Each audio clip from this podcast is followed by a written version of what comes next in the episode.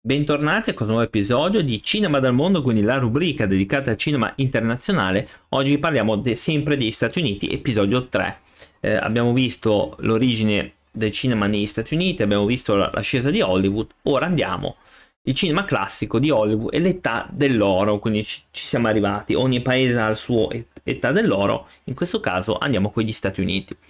Il cinema classico di Hollywood, o l'età dell'oro di Hollywood, è definito come uno stile tecnico e narrativo caratteristico del cinema americano dal 1913 al 1962, durante il quale migliaia di film sono stati emessi dagli studi di Hollywood. Lo stile classico cominciò ad emergere nel 1913 e fu accelerato nel 17 dopo l'entrata degli Stati Uniti nella Prima Guerra Mondiale e infine si solidificò quando il film The Jazz Singer fu rilasciato nel 1927, ponendo fine all'era del cinema muto e aumentando i profitti al botteghino per l'industria cinematografica, introducendo il suono nei lungometraggi.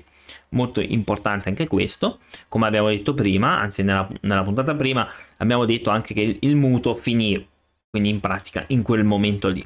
La maggior parte dei film di Hollywood ha aderito strettamente a una formula western, commedia, musical, cartone animato, film biografico, eccetera.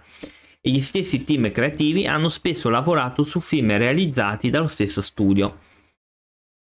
Eh, poi, per esempio, mh, allo stesso tempo di solito si poteva indovinare quale studio ha realizzato quale film, eh, in gran parte a causa degli attori che sono apparsi in esso. MGM, ad esempio, ha affermato di aver contratto più stelle di quante ce ne siano in cielo.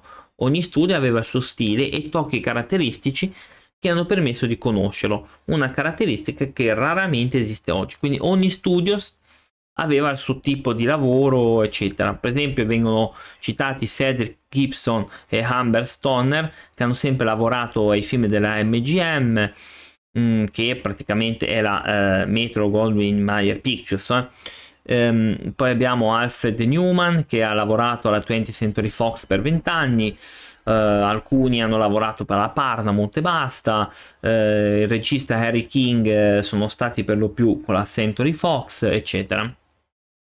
Ad esempio, To Have and Have Not del 44 è notevole non solo per la prima coppia di attori, che uno è il grandissimo Humphrey Bogart, è stato un grande, io adoro tantissimo il mistero del falco, per esempio, che, che c'è lui, e Lauren Bacall, ma perché è stato scritto da due futuri vincitori del premio Nobel per la letteratura, Hemingway, che scrisse appunto la sceneggiatura, autore del romanzo in cui la sceneggiatura era anche basata dal suo romanzo, e William Faulkner, che hanno lavorato all'adattamento cinematografico.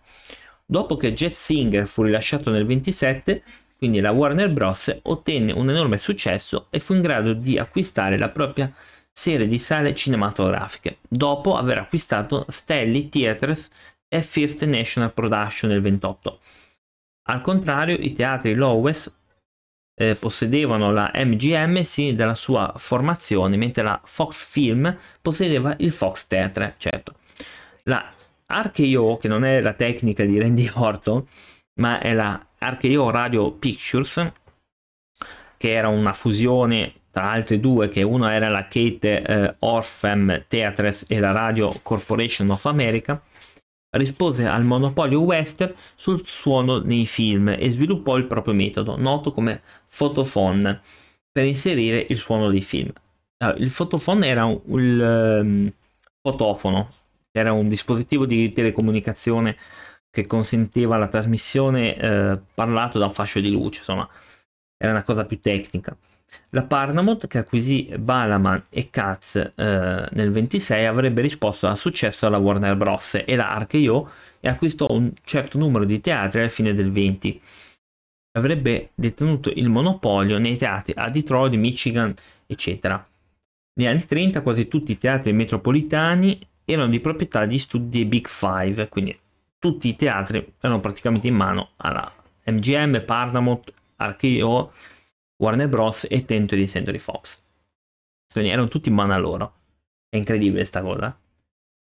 Allora, quindi eh, detto quello, siamo arrivati a questa mini puntata perché poi ci sarà un capitolo più lungo e ci sarà da parlare. Quindi detto quello, alla prossima.